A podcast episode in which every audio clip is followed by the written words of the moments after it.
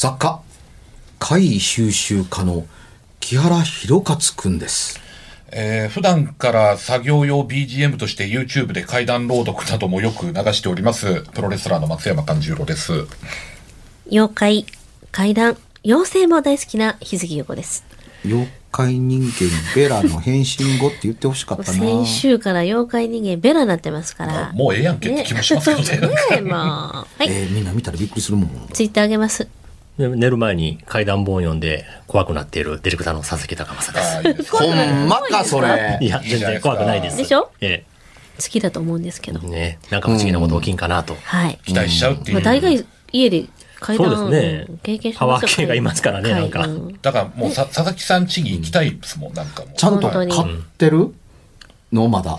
いろんな怪談本。あ、買ってますよ。ちゃんともう欠かさず、もう積んどく状態になってますけどね、大量に出るんでね。ある程度、ある程度は読んでね。そうなんですよ。ちょ、ちょこちょこね、まあ、読んで、もうい読んでるつか、いつかうん床抜けるんちゃいます？多分読めてないのが何十冊どころかもう何百冊あるかもしれないです、ね。古本市で自分もこうい行ってるじゃないですか。ええあの、うでも他で売ってる怪談本とかもあるでしょ、あありますね買うんですか、やっぱり？持ってな なかったら買ったりとかはしますね。ちょっと収集として。売りに行って買ってきたら本末転倒。ほんま先頭ですよ。何そこじゃわからないですよ。まあでもね、うんお宝物があるかもしれない。そうですよね。まあ、それはまあさ、売り手がそうですよねって言うてる場合かと思うねんけど お前がお宝本売れっていう考え方も、まあ、あるっちゃあんねんけどねっていうか。そうでであまりにもお宝本だったら、売らずに取っといてくれっていうふうに、俺ハラハラするんだけど他の本はええけど、怪談本は取っといてよっていうふうに思わんでもない。あのね、エッチな本にしといてやぐらいに思うんですけどね、あの秘蔵なものはっていう。ええそういう、そういう専門のカフェとかあったら面白そうですね。でもね、ちょっとね、門その古本屋営んでるじゃないですか。で在庫置かなあかんから、ちょっと倉庫を借りたんですけどね。まあ倉庫といっても木造一戸建ての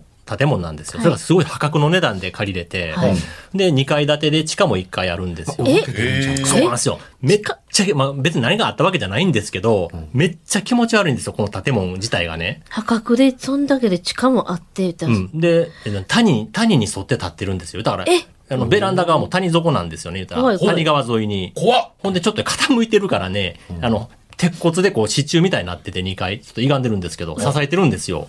でも築50年以上、60年近く経ってるような建物で、いや、それ山、まあ、山の上にあるんですよね。谷神戸の。ねまあ、山ね側に、まあ、山のちょっと中腹にあってつ、けたな。それ、倉庫に使ってるぐらいやから電源来てるよね。一応電源は引きます。最近借りたんでね、水道と電気は通ってますね。うん。あのー、行ってみたよ来てくださいねこの間ね、えベトナムのハノイに行ってきえ。たんです。ええええ。仕事ですか？って言ったら、いいえ。会議収集の旅に、ベトナムお化けの国なん。ですよ。まあ、ベトナムお化けの国ってもざっくりしすぎやけども、まあ、あの、国民性的に好きっていうのもあるし、あの、まあ、いわばアジア圏ですから、あのータイだってそうだし、もちろん台湾だってそうだしっていうところがあったりするものに、ちゃんと合致は、あの、してるんですよ。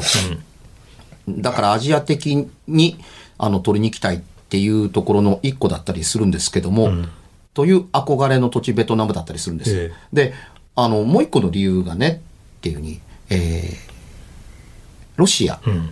中国、キューバ、うん。北北朝鮮と並んで、あのー社会主義国の国なんですよ。えで、多分今言った中で、一番入国しやすい国だと思うので、んあのー違うイデオロギー。だから、あれです。あのー神様的なものがなくて、仏様的的的なものがないんですえ。よ。だから中国と、あの、似ていて、演技的なものがあるわけです。うん。演技を良くするためのものってはいはいはいはい言えばいいですか。だから、ザ神社ですねとか、ザ仏教ですねみたいなのが、あの、お寺ですねっていうのが、っていうのって、まあまあまあ見当たらないんですけれども、まあ、探しあるのかもわからないですけれどもっていうのは置いといて、あの歴史的物ですから。でも街中にそんなにはっきりしたもの、いわゆる、あの、縁起物屋さんってあるわけです。ええで日本だと、例えばあの、ね、あの、神社だとか、あの、神様を飾るための、まあ、神棚を売ってあったりするというお店だったりする。んあるいはその、仏壇仏が売ってるっていうお店だったりするっていうのとは、ちょっと、異なったものっていうものを売ってるわけですから、これは縁起物なんだろうなっていうふうに。まあ極端なことを言うと、福を呼ぶものだから、どういうまでしょうね、あの、大国産を祀って、まああの、祀るような大国産的なものだとか、それを乗せる台だとか、あの、それをこう、こう家的に囲むものだとかって、あの、いうようなものが、あの、専門店として売ってるのが何年も、何軒も軒を連ねてたりするんですけど、うん。誰？みたいなものがあるわけですね。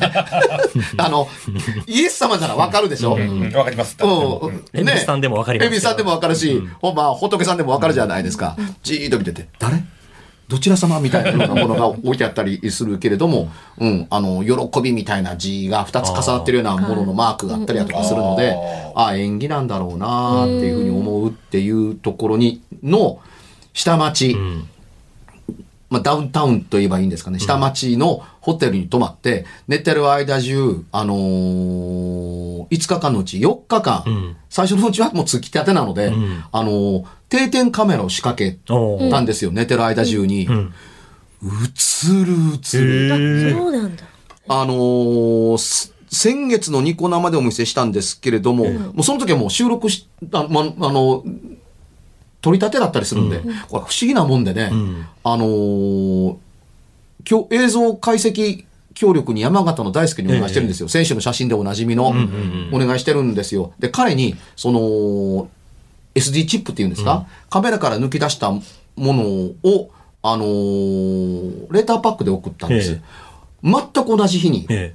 というか同じ時に、あの、あ、ベトナムに行くんだったら、木原さん、あの、黒胡椒と赤胡椒と白胡椒買ってきてって言われる、まあ料理好きですから、えいいですよってお土産に買ってえーきた、あの、神戸に住んでいるからというわけではない、永田さんに頼まれて、うん。ほんまの、ほんまに永田さんって言うんですけどね。うん。あのーそれを、やっぱりあの、なんか、ちょっとしたレターパック的な、あの、レターパックに入るわけない。あの、大きななんか小包的なものに入れて、で、うちは郵便物が多いので、あのー連絡一本で集荷に来てくれるんですよ。うん。で、これが同時に集荷で持っていかれたんですけれども、この小包的な方は、翌日に神戸に着いたんです。うん。もう一個のレターパックで送った SD チップ、行方不明になるんですよ。ええ。あららららら。翌日かそのものが。えそれがね、ニコ生の前日に届いたんです。ええ3日4日かかったんです、確か。え。へえ。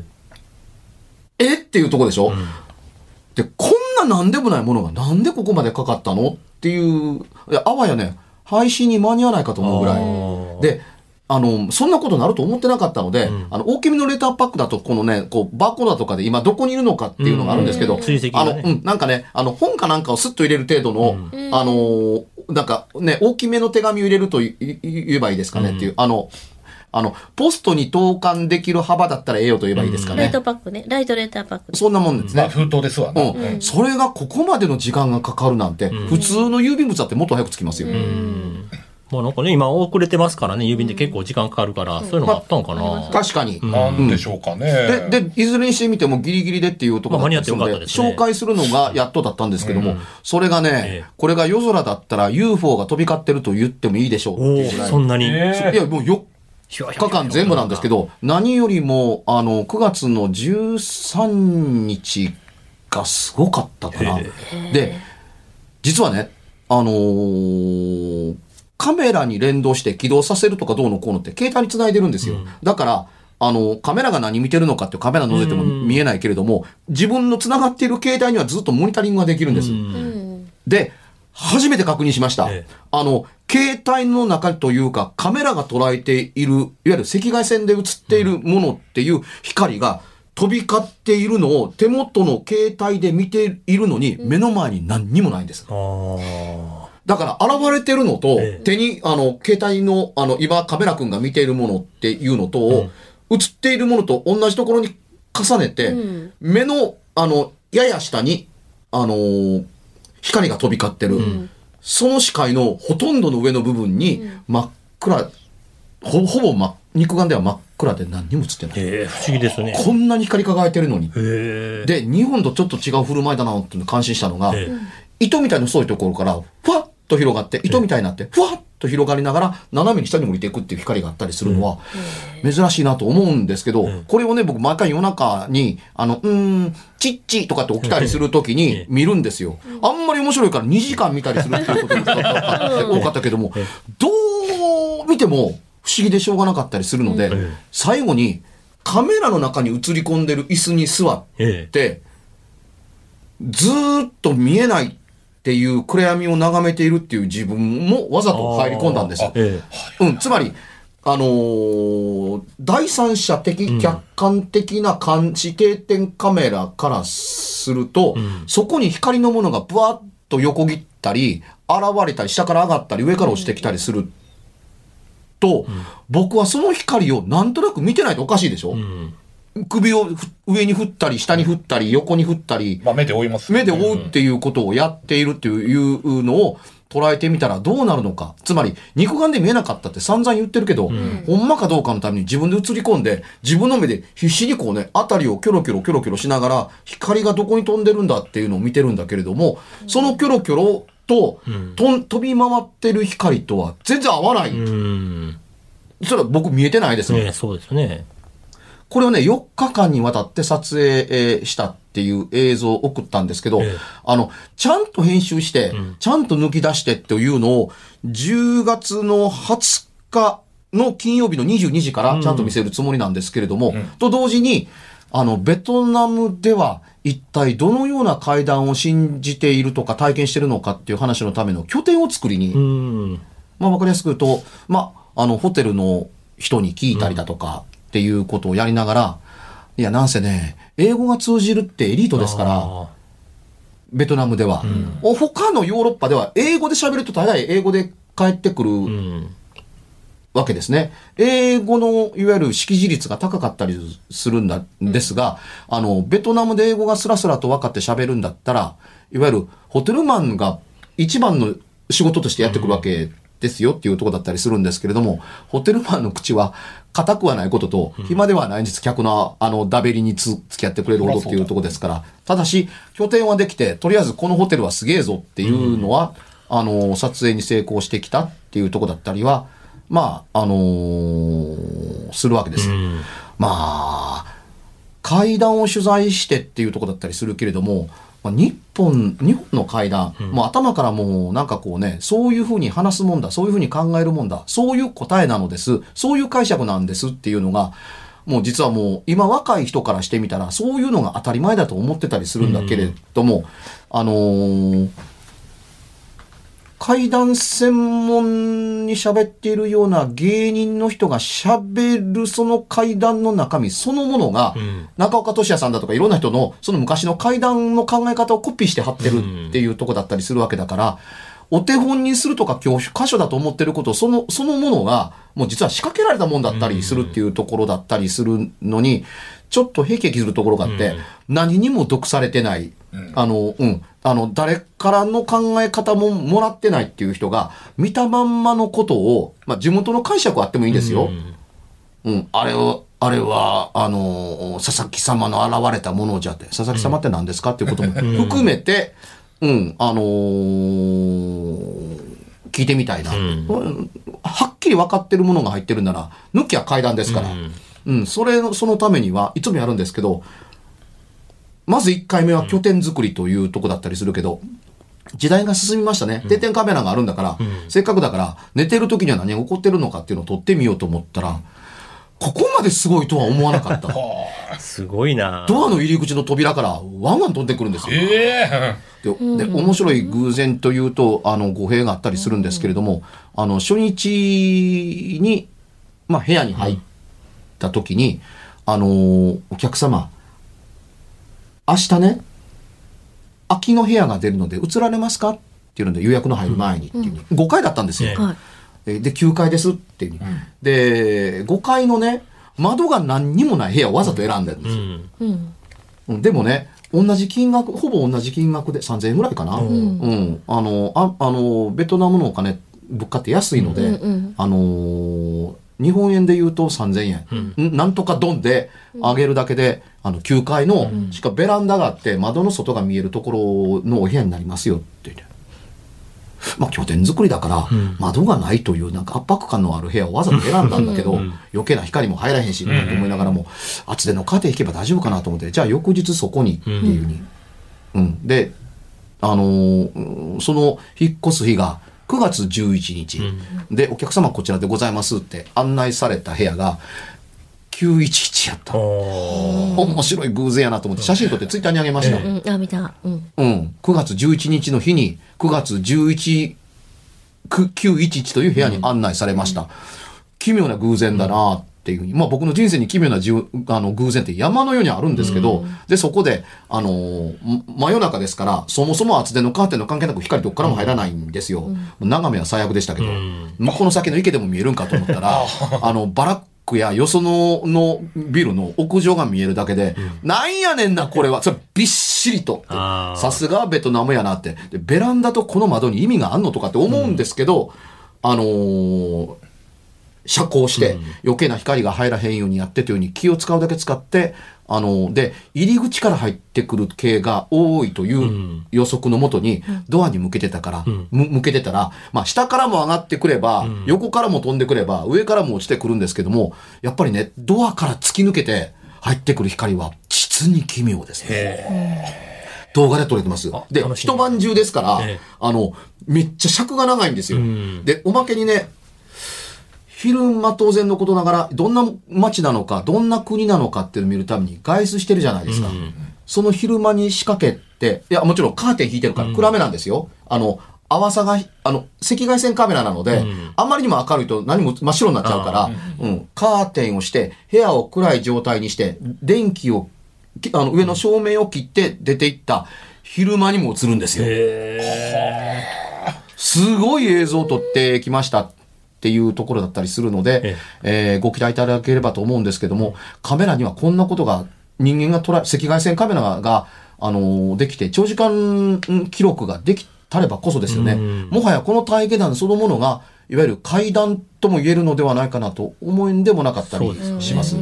つまり、すごいもん写真があるんだったらば、理論上は、それと同じ質のものが、すごい動画に撮れる時代でなければおかしいと思ったりするとは思うんですが、今回写真、前回、あの、積み残したのであそうそ、う写真パート2なわけですねパー。ト2なんですよさっきのパート2なんですよね。後半戦ですけれども。はいえー埼玉県のラジオネーム、モシュさんからのお便りです。はい。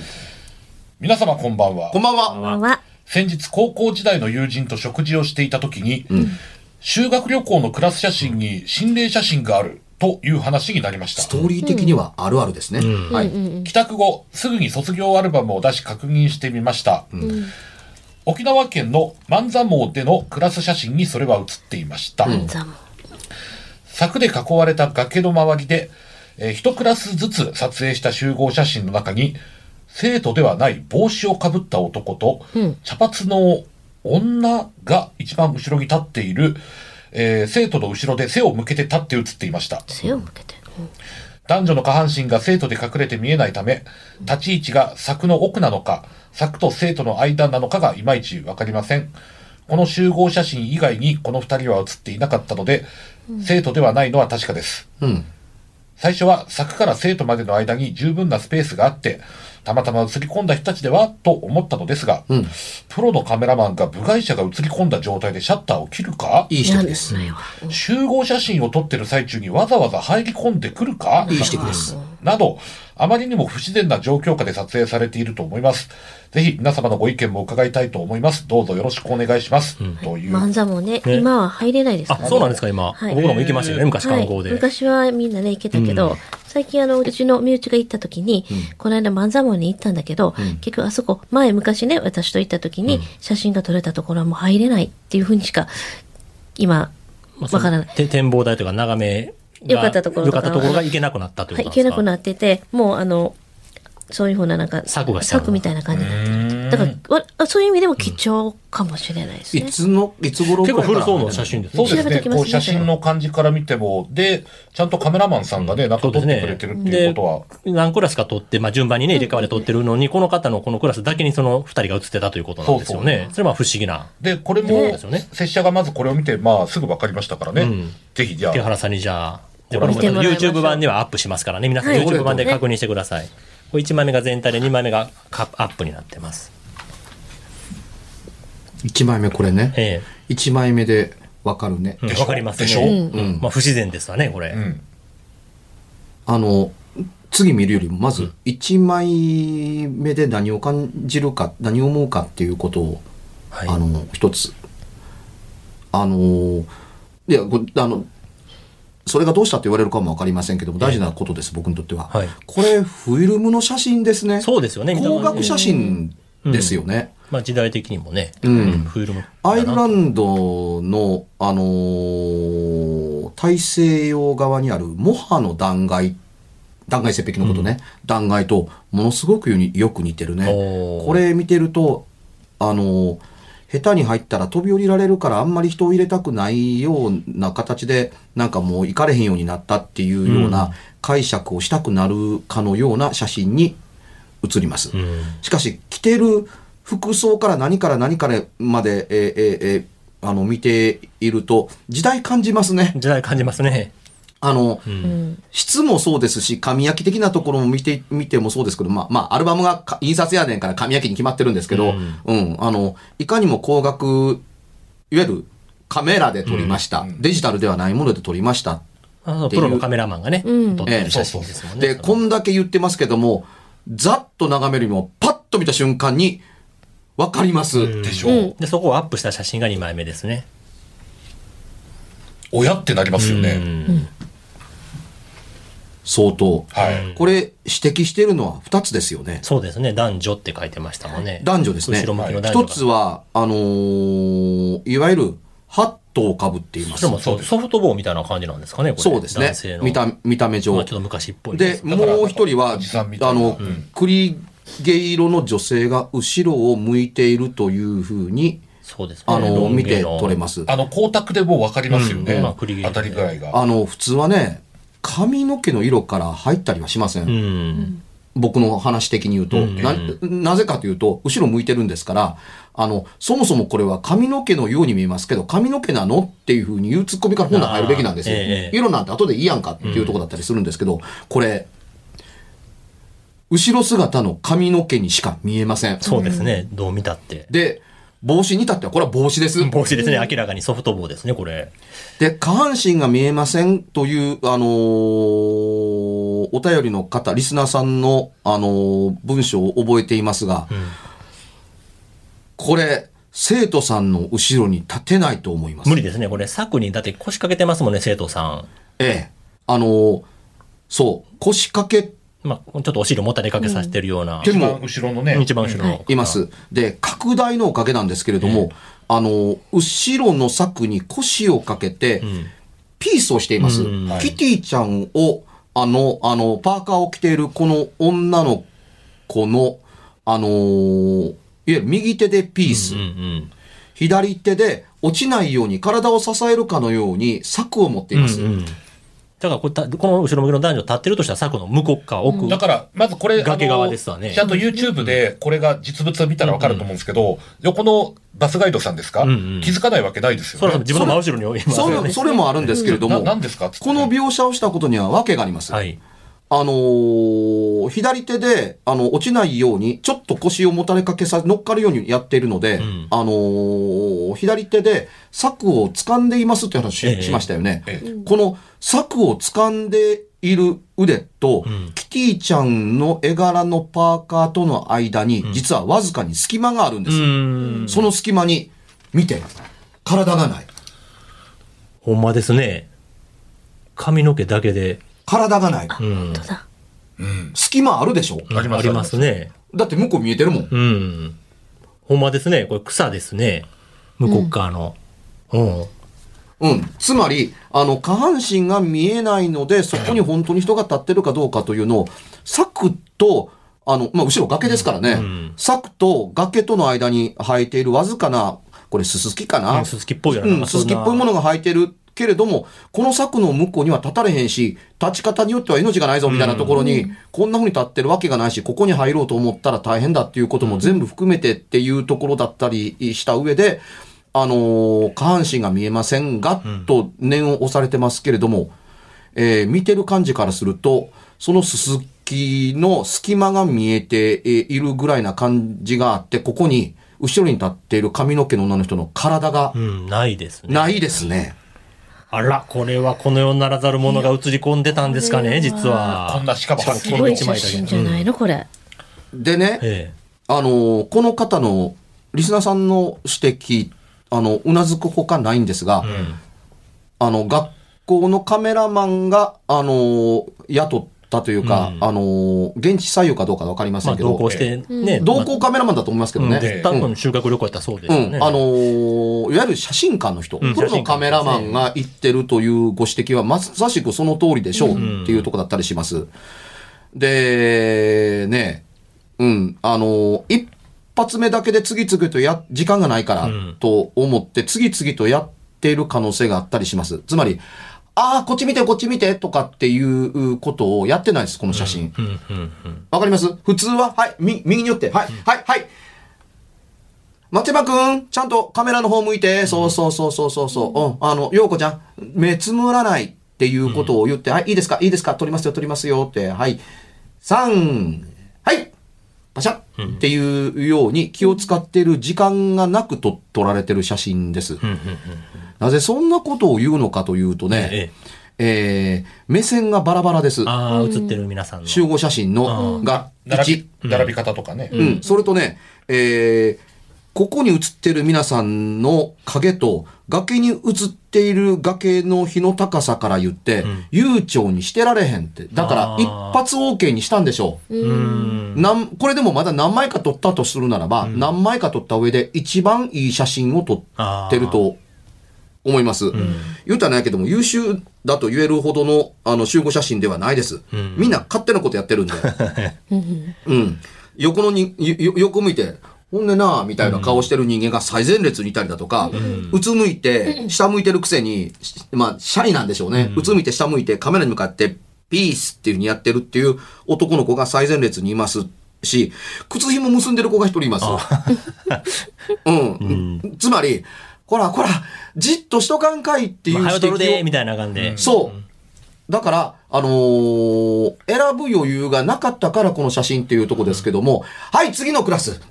この、ここがいわゆるビューポイントで、はい、次のクラス。はい、次のクラスっていうことをやってたから、それどころではなかったという一枚だというふうに、あの、思いますっていう状況も分かった上でというのは、何が大事かというと、ええそんなにはい次はい次っていうふうに急ぎで撮ってたり、あのカメラの方向いてたり、向いてなかったり、横、よよそ見してたり、靴紐結び始めたみたいな人間が止まっているのに、シャッターが切れて、ええこの写真が OK になるという時間的背景から言うと、ええ後ろに人が入り込む余地はないです。うん。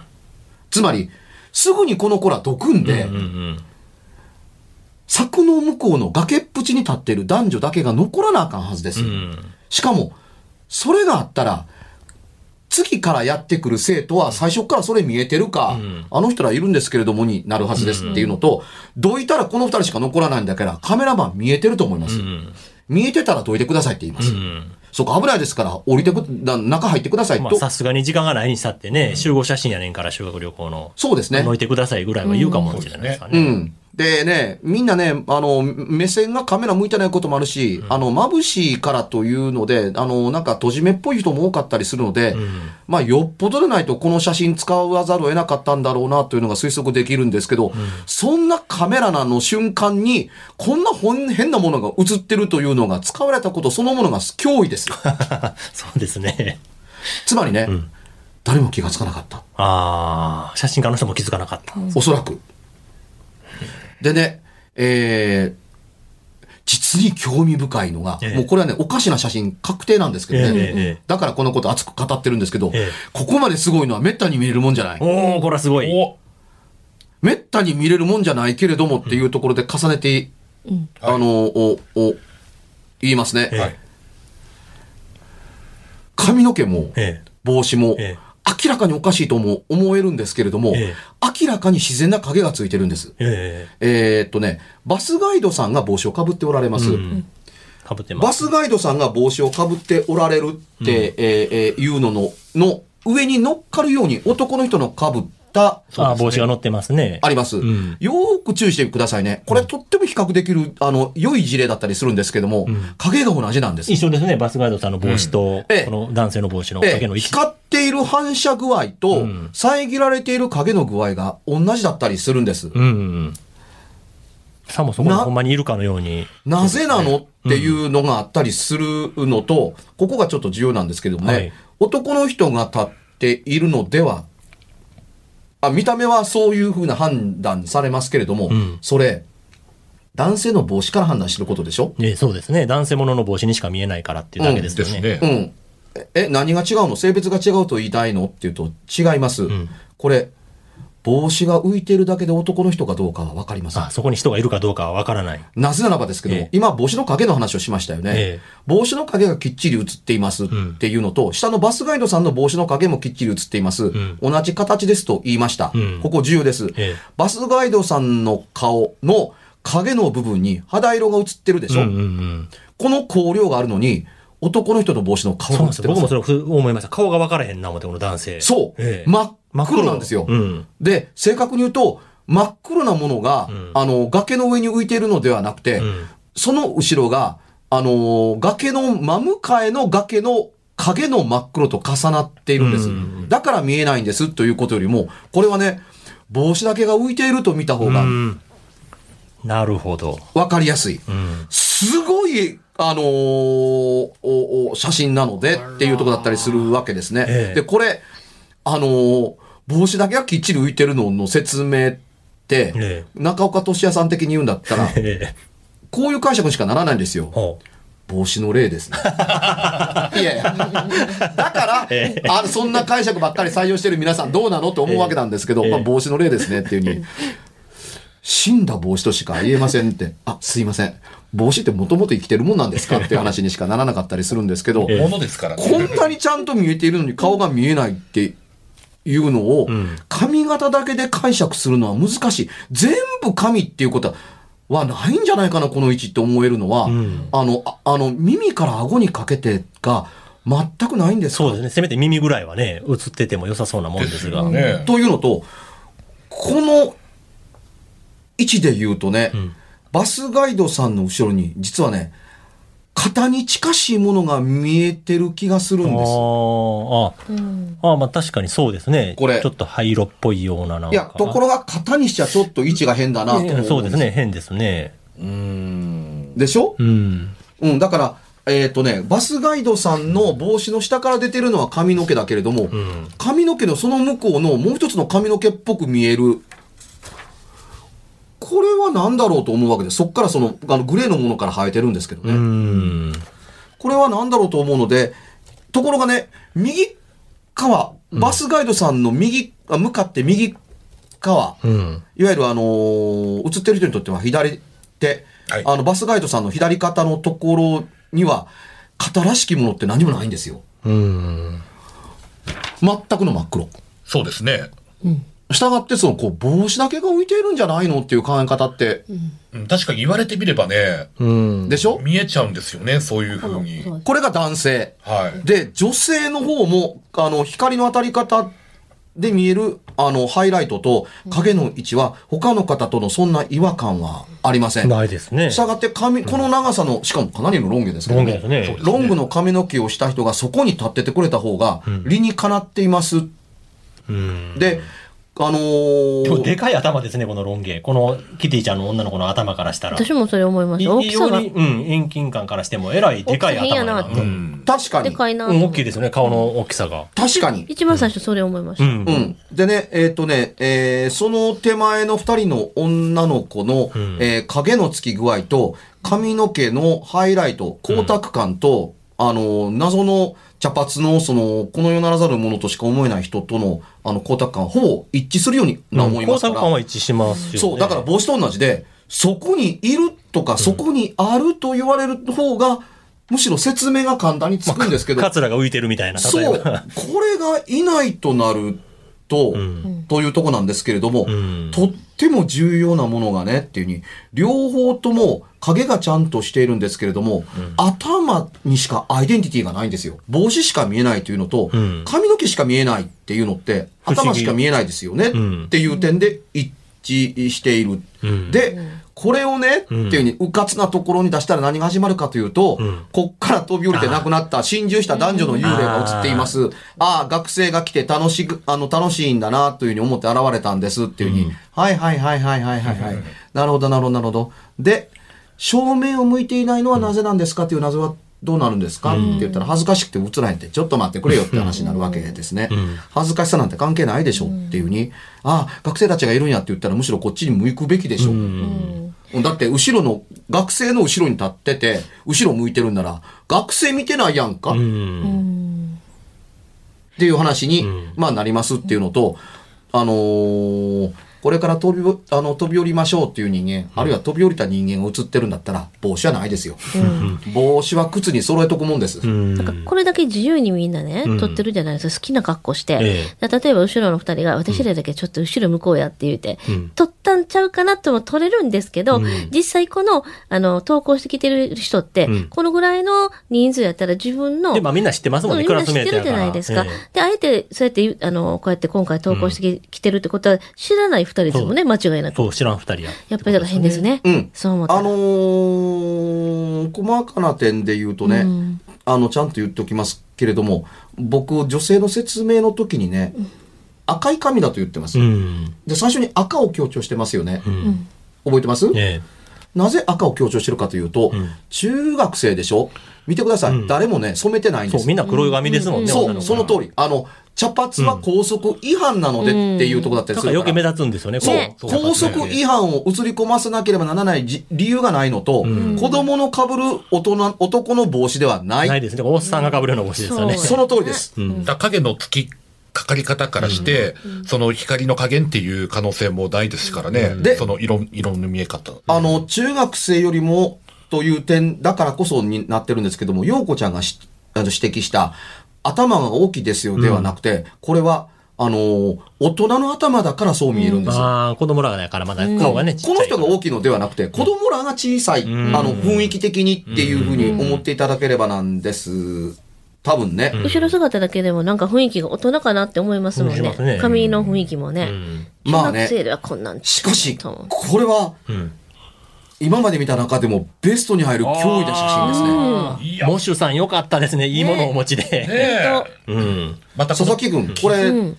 あの、僕の、の、にデータで送ってくれるあわかりました。あの、配信の時に、はい。あ、というか、これはね、ん。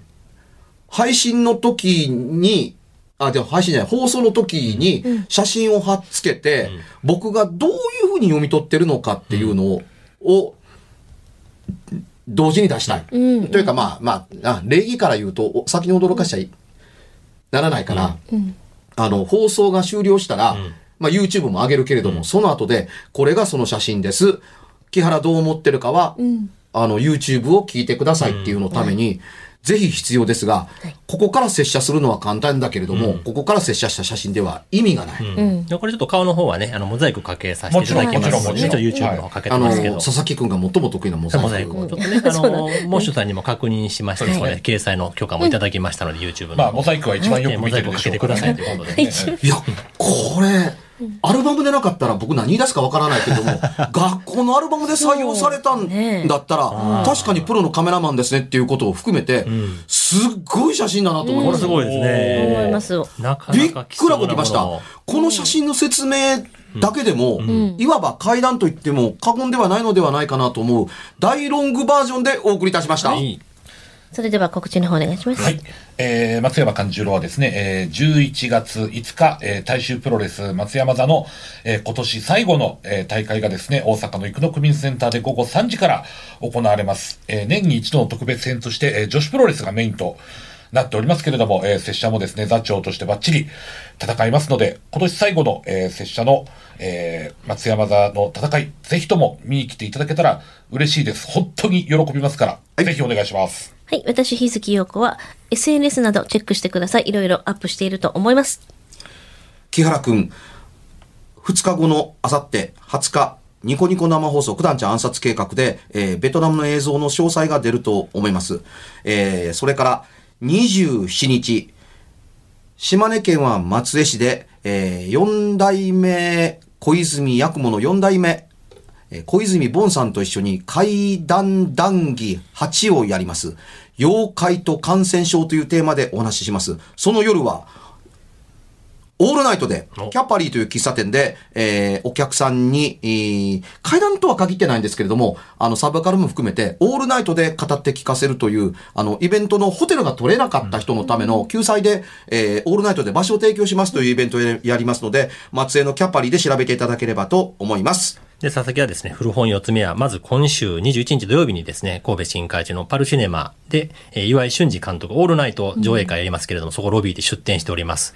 で、あと11月23日から27日までの5日間、西宮のエベスさんですね、この神社の境内で古本祭りがあるんですけれども、そこに出展しておりますので、皆さん来てください。番組では、別冊怪談ラジオを販売しております。ちょっと普通の地上波のラジオでは放送できない僕の体験を、あの、語っています。詳しくは、ラジオ関西の怪談ラジオのホームページをご覧になって、ぜひともお買い求めいただければと思います。メールの宛先は、階段アットマーク jocr.jp k-a-i-d-a-n アットマーク jocr.jp ぜひ、本物の怖い話を私に教えてください。